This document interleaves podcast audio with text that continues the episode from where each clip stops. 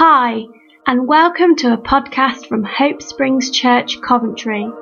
For more, please find us on Facebook at Hope Springs Church or on Twitter, we're at Hope Springs Cov. Thank you and enjoy. Right, today my topic was people of faithfulness. Um, we're looking at sort of following Jesus, okay, living in the kingdom. So, basically, I'm going to look at how sort of some lives and testimonies of people of faith. And I sometimes, you know, I personally am encouraged, or challenged um, when I hear stories about people and what they do. So, hopefully, this will encourage you. So, I'm going to talk about St Francis of Assisi, Heidi Baker, William Booth, a person called Maria during the war, and St Nicholas. So, or as much as I've uh, get through. Okay. Now I do have a Catholic heritage. okay, um, but it wasn't because of that. Um, reading about St Francis was quite. It just struck me how the, the similarities between his his life and the testimony that I've heard of Heidi Baker. So I thought it was quite um, a good thing to sort of maybe look at St Francis. He was actually born with the name Giovanni, but he was uh, born of Italian parents, but he was born in France. His father was a, a, a cloth merchant, very rich family. He was very privileged. Um, and because he was born in France, he had the next nickname Francois. So, hence um, that. So, when he was young, he was only interested in having fun, um, enjoying life. He wasn't interested in joining his father's firm, you know. Um, however, it says that he wasn't in the habit of, uh, you know, bad practices. He was very generous to the poor uh, who asked him out of the love of God, for God. He, um, in Assisi, there was a war between regions of Italy, and uh, he was obviously he took part in the war, and he was imprisoned. Um, and he was imprisoned for a year until his father paid the sort of the ransom, the bail money, or whatever he liked. And during that time, his he said that he was he was never depressed or anything in the prison. He was quite sort of joyful or whatever. But it, it had an effect on his health, and he came back to Assisi. He was very ill. He was gravely ill. But his mother brought him, uh, sort of nursed him back to health. Um, and when he was nursed back to health, you know, he wanted to, to be. Uh, um, chivalrous, you know, knight in shining armour sort of thing. It was sort of medieval times and things. There was another war further south in Italy, so he decided that he would go and join the war. And he bought fantastic armour and sort of, uh, you know, robes and things to wear down to the tra- to, to, to the region where he was in war. Um, but he was one day when he was out and he was wearing all this uh, finery, came across a poorly dressed gentleman um, who was poor, and he was moved with compassion and basically swapped outfits with him. Um, he never reached the battle because he became ill again. Um, and while he was ill this time, he heard a voice exhorting him to serve the master and not the slave. So he then went back to Assisi. Um, and during this time, he became, you know, his he was finding his faith, his role, and what he was going to do. And uh, someone asked him if he was in love, and he says, Yes. He would reply, I'm going to marry the most beautiful and the fairest of all those I've met, Lady Poverty. Um, on one occasion, he was strolling uh, by on horse through, um, pr- they say prairies of Assisi, the fields. He came upon a leprous man. Um, the wounds terrorised him, um, but he, he didn't flee. And he approached the, approached the man, and the man extended his hands to receive alms from Francis. Um, and Francis understood that at the time he had to take the next, next step for the radical love of God. Um, he felt that, and despite the wounds and everything of this man, he approached him and gave him a kiss. Obviously, gave him some alms, and then went on his way. Went on his way, and when he looked back, the man, the man wasn't there. And so he, he said Jesus had come to visit him and see if he'd step out. And that was the point where his life, you know, fully changed. Um, Francis, Francis would visit isolated places where he would pray, he would ask for forgiveness for his sins, he, and basically, it says as he vented his soul, um, he was heard by the Lord. One day, while he prayed, Jesus appeared to him uh, as the crucified Christ.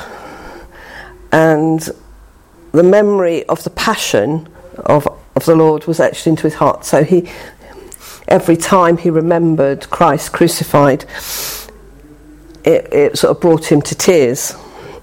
And from then he began, began to visit the sick and the poor and things. Um, another time he was in a church and he felt he heard the Lord speak to him as he was looking at the cross. And he said, Go repair my house, which, as you can see, is falling to, into complete ruin. At the time, Francis took that to mean that church because it was in a bit of disrepair. So he went out and was looking at ways he could, what he could do to restore the church. So he went back to his father's home, got a lot of clothes and some of his father's clothes, and went out and sold them, and then took the money to the church. But the priest sort of had an inkling of what he'd done and said, No, I can't accept it. And this sort of led to a sort of argument when his father found out. He came up, and the bishop, Francis, and the father were there. And so the, the, the bishop give, gave the father back the money, and Francis said, I, I give up my inheritance or anything, everything that you, your lifestyle has to offer, because my father is the Father in heaven. And um, from then on, he didn't go home. He was he was itinerant. He just went out and the, oh, he took off his clothes. He even took off his clothes that he was wearing and gave them back to his father. So the bishop gave him um, clo- uh, sort of a, a gown with a belt and some shoes, and he went out and. Uh, basically, he ended up giving his his shoes and his belt away, and then he wore just a string around his neck because he came across someone who needed them more. And also, um, Matthew uh, in Matthew ten. Um, all right. I haven't got it written down here. Basically, when it tells her to give up everything and sort of just walk in in uh, in love of God, right? So um, there's a lot of things that happened to that point. So now he's sort of effectively on his own, wandering around. But um, his people sort of were hearing about him. Some thought he was rather weird. Some people, you know, didn't. But there was um, a, a, village of uh, called Gubbio, and there's a story that goes that there was a wolf that was terrorising this village, and the people of the village couldn't do anything about it and everything. So Francis came to the village, came and saw the wolf and basically preached the gospel to the wolf and basically sort of brought harmony and you know the wolf would roam the village but the, would live in peace and the villagers would then leave food out for the for the wolf.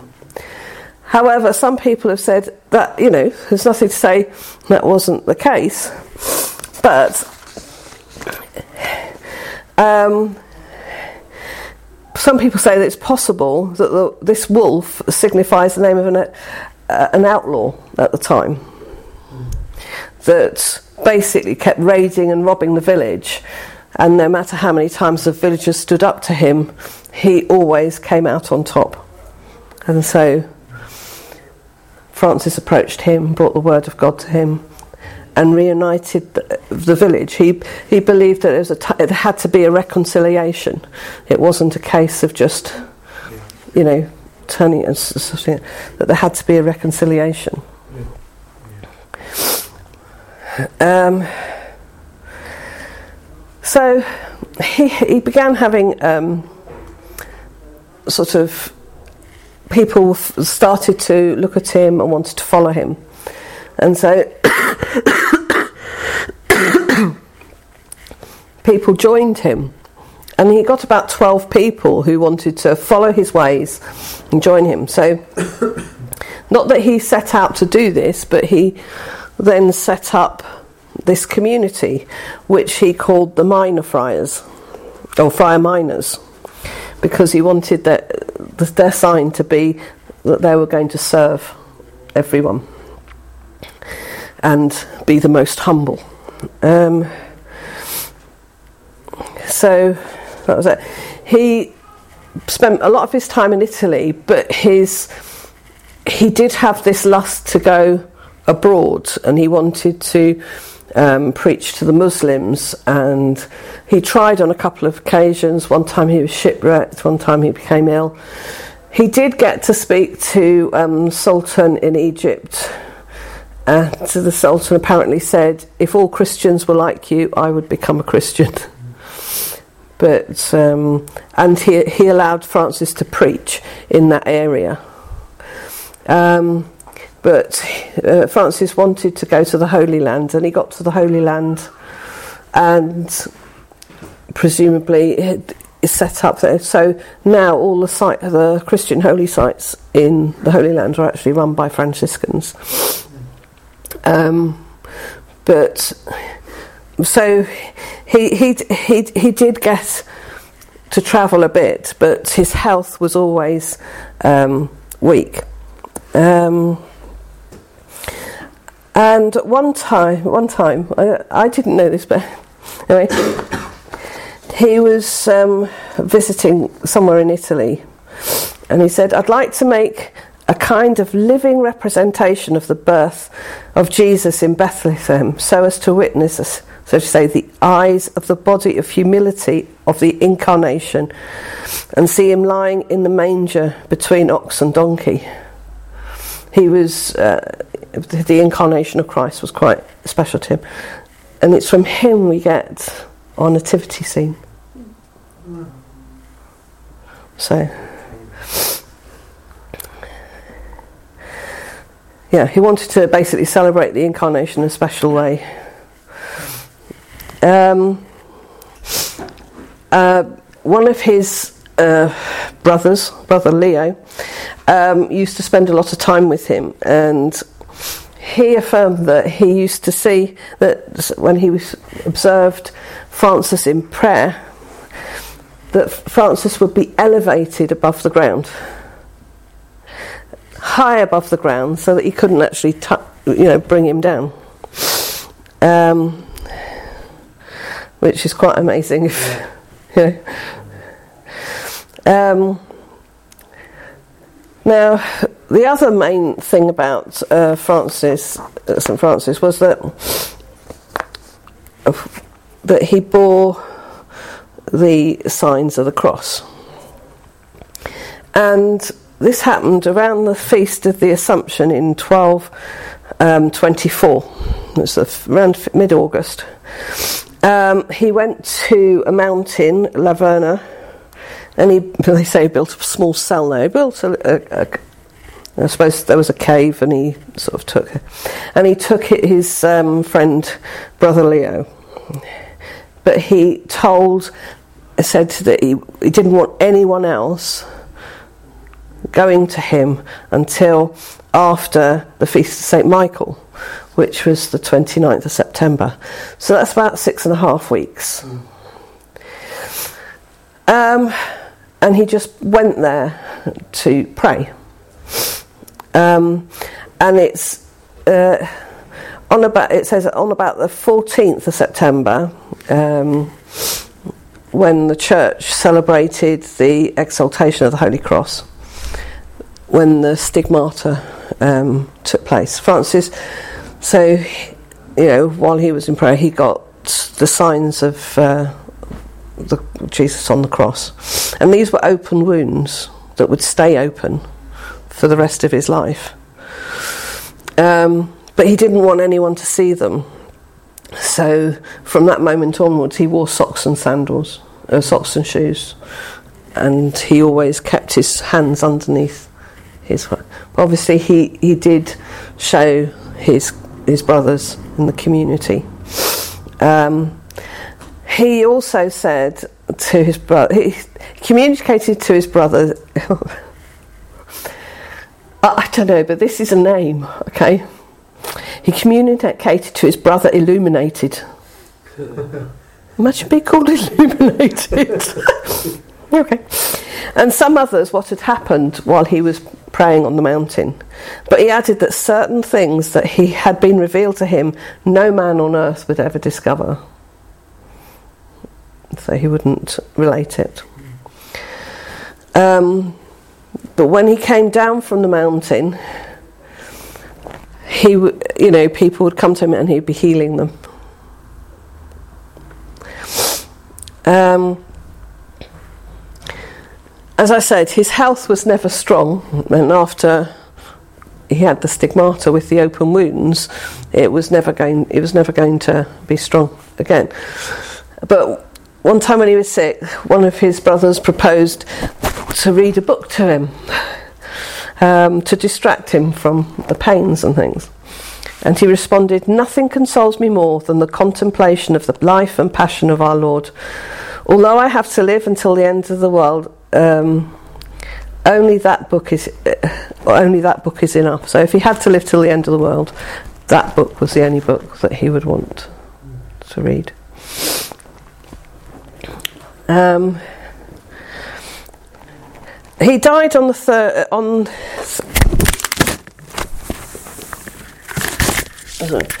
He died in October of uh, 2026, so two years after the stigmata. Um, and uh, when he was uh, when he was dying, um, he well before he was dying, he was very ill. He lost, he was losing his sight. A lot of abdominal pain and everything. And he, the, one of the bishops in Rome, sent him to a um, a physician, and they used hot irons to try and get rid of the cataracts in the eyes and things. But he said that during that time he felt no pain. But uh, and uh, on his deathbed, he broke bread with everyone around him. I just thought, you, you know, it's, it's quite a remarkable life. Obviously, we're talking about 900, you know, 800 years ago. and we've only got the recount, uh, the records of people who wrote it down, who would who would have been his fellow brothers and things. Plenty more in his life, but that's just a little bit. But um, he has made a difference. I mean, so can you remember recently whether the um, uproar about the canonisation of Mother Teresa when it was so soon after her death? Well, the same sort of thing happened then. He was canonised two years after his death.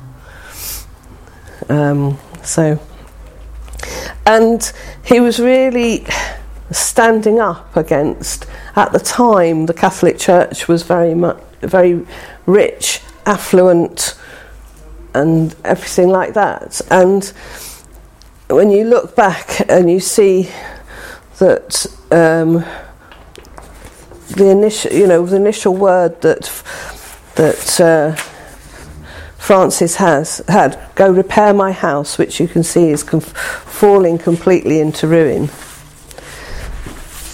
He he did a lot to go out preaching the love of Jesus. That was basically all he did. He'd be going out preaching. And at the time when he first came, it was only supposed to be those that were ordained that could preach. And so he wasn't, he was doing this without authorization. He then went to one of the popes and asked for authorization. They didn't want to give it, but in the end they did, and hence we got the Franciscans. But since today, we've had a new pope recently, and this is what Pope Francis said. When it became clear the cardinals had elected him Pope, right, he said, Cardinal Hummes embraced me and kissed me and said, Don't forget the poor. And that struck me, the poor. Immediately I thought of St. Francis of Assisi. Francis was a man of peace, a man of poverty, a man who loved and protected creation. That was when he chose the name Francis, he explained, adding, how I would love a church that is poor and for the poor. Hmm. So, yeah. So I said that this sort of struck sort of parallels in some respect with Heidi Baker.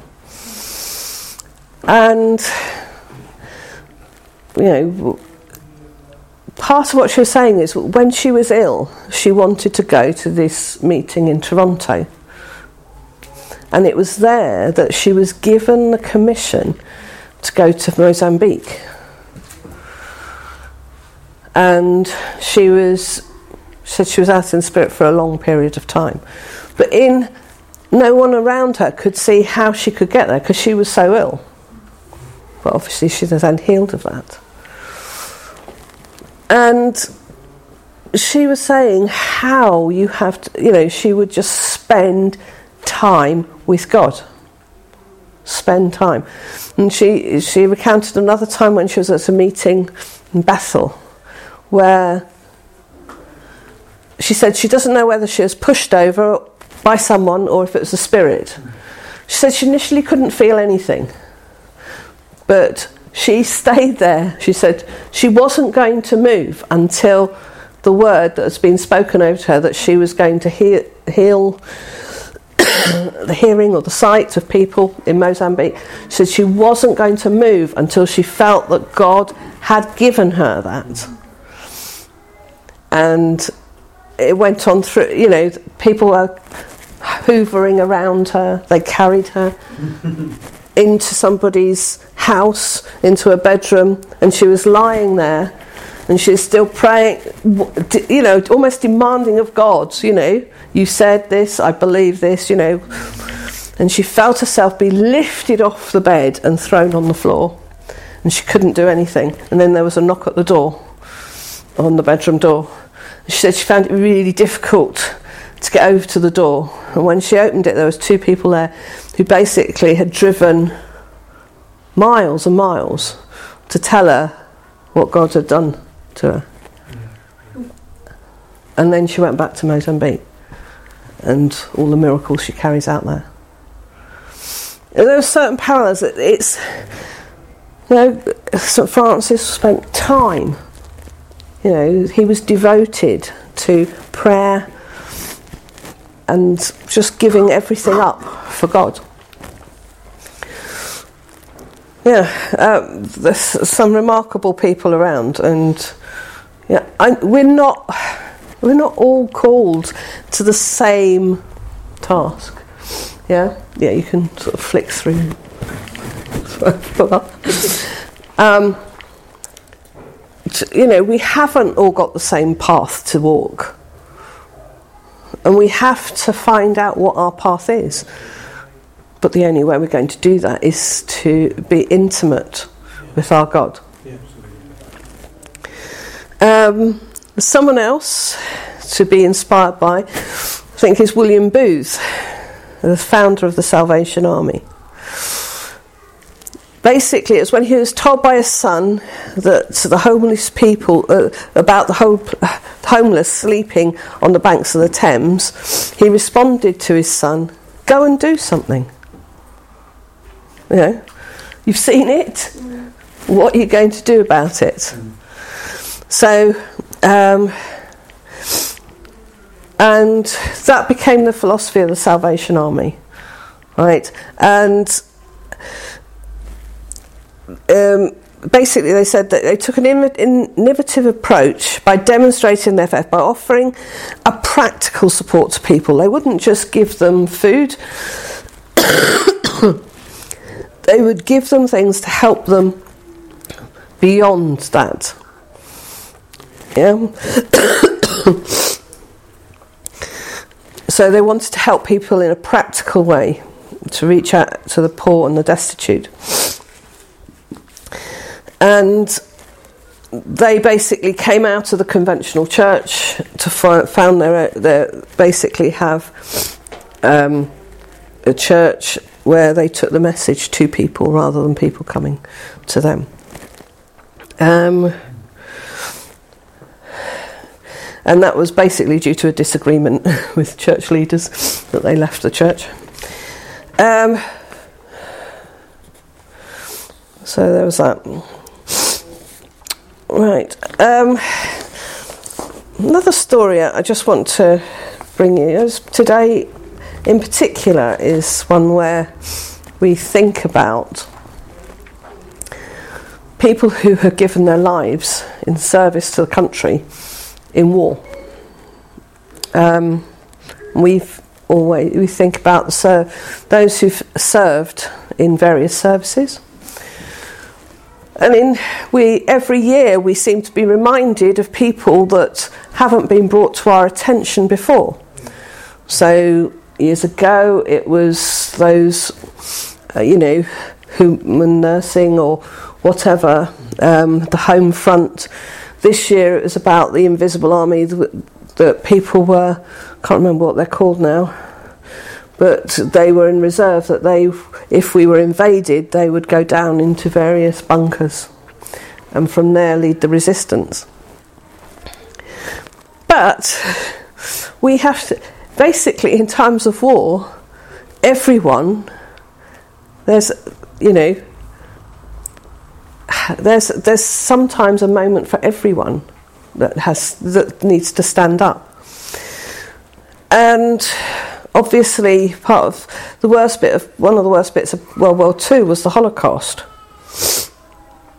And I just want to read about um, this person, Maria Weinstein, who was born in Poland.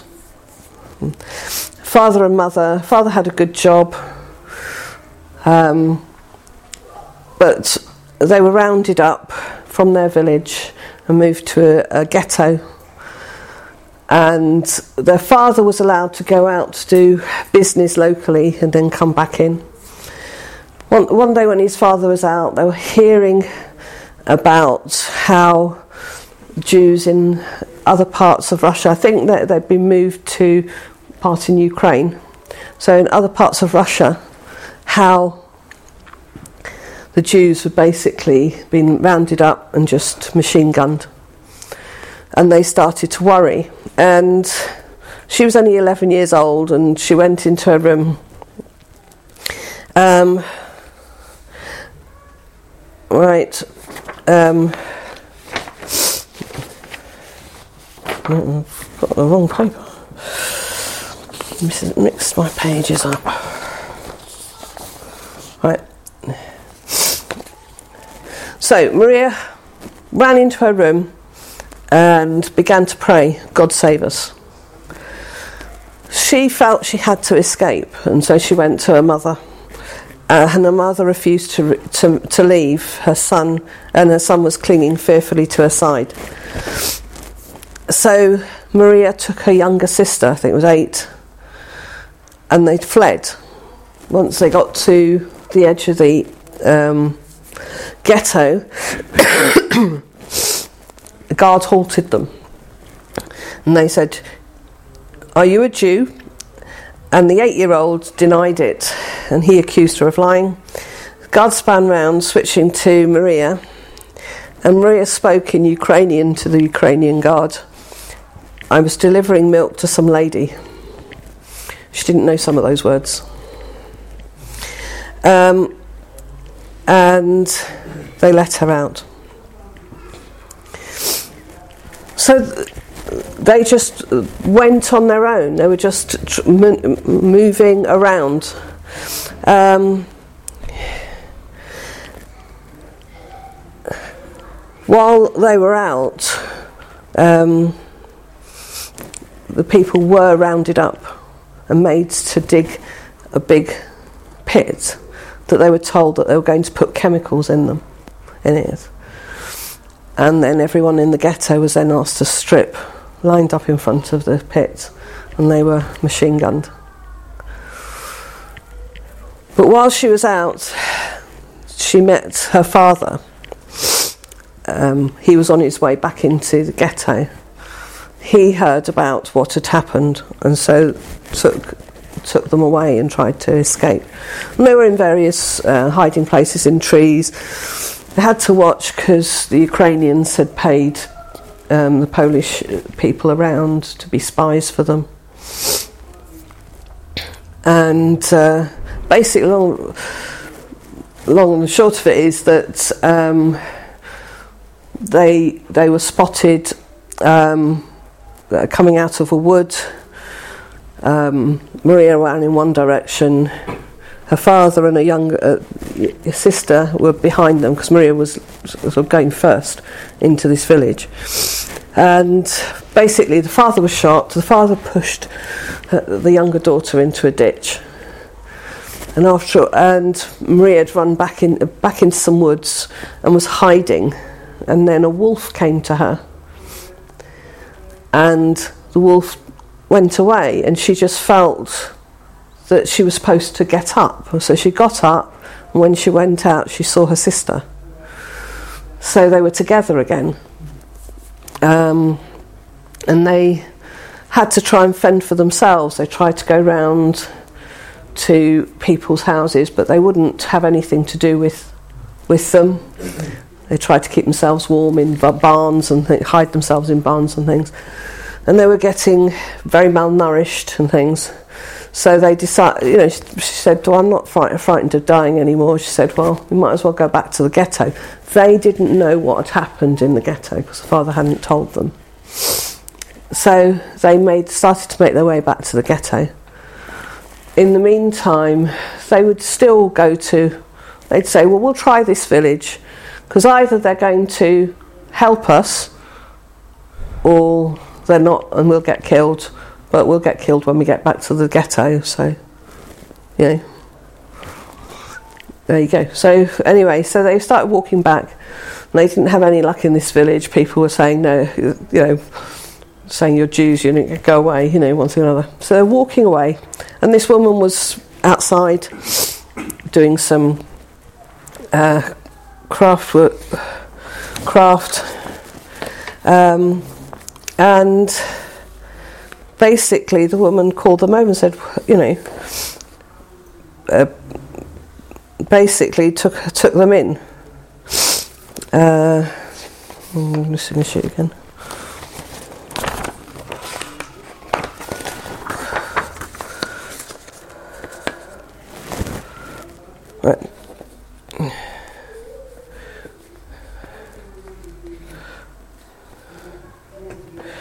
And this was a, a lady called Mrs. Yanuk.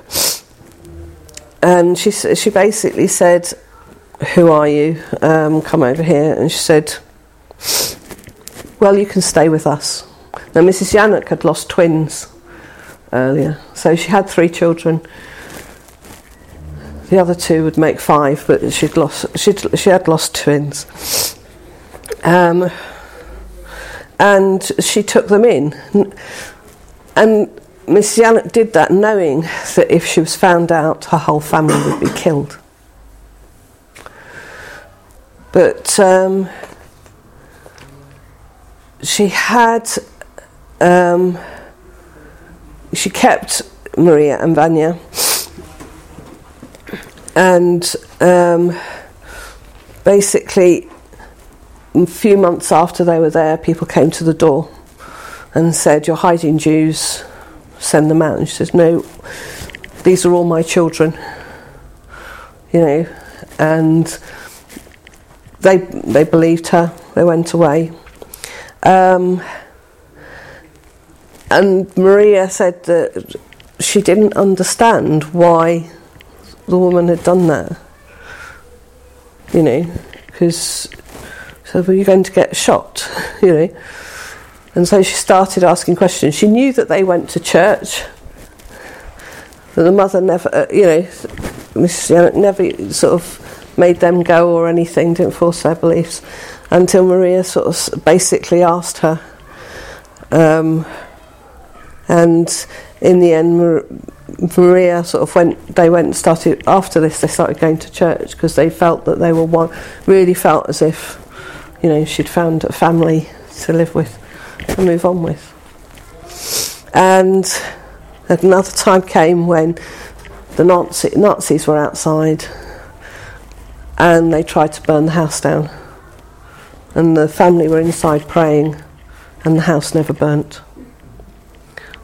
So, but it's that woman, you see, sees the girls, she loves the person in front of her, and does what does that. It's that one step even though she knew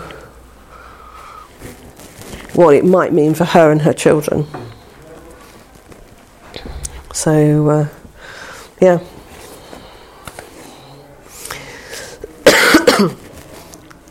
and uh, since we're coming up to Christmas, I thought we'd talk about So just finish on St Nicholas, right? Not a lot, is, to be honest, is fully known about him. Although he was a very rich man, right? Parents died when he was young and left him a lot of money. But he was very kind and he had a reputation for helping the poor and giving gifts in secret, right? To people who needed it. Um, Right, they say the most famous story about St. Nicholas tells us how the custom of hanging stockings to get presents first started. There was a poor man who had three daughters.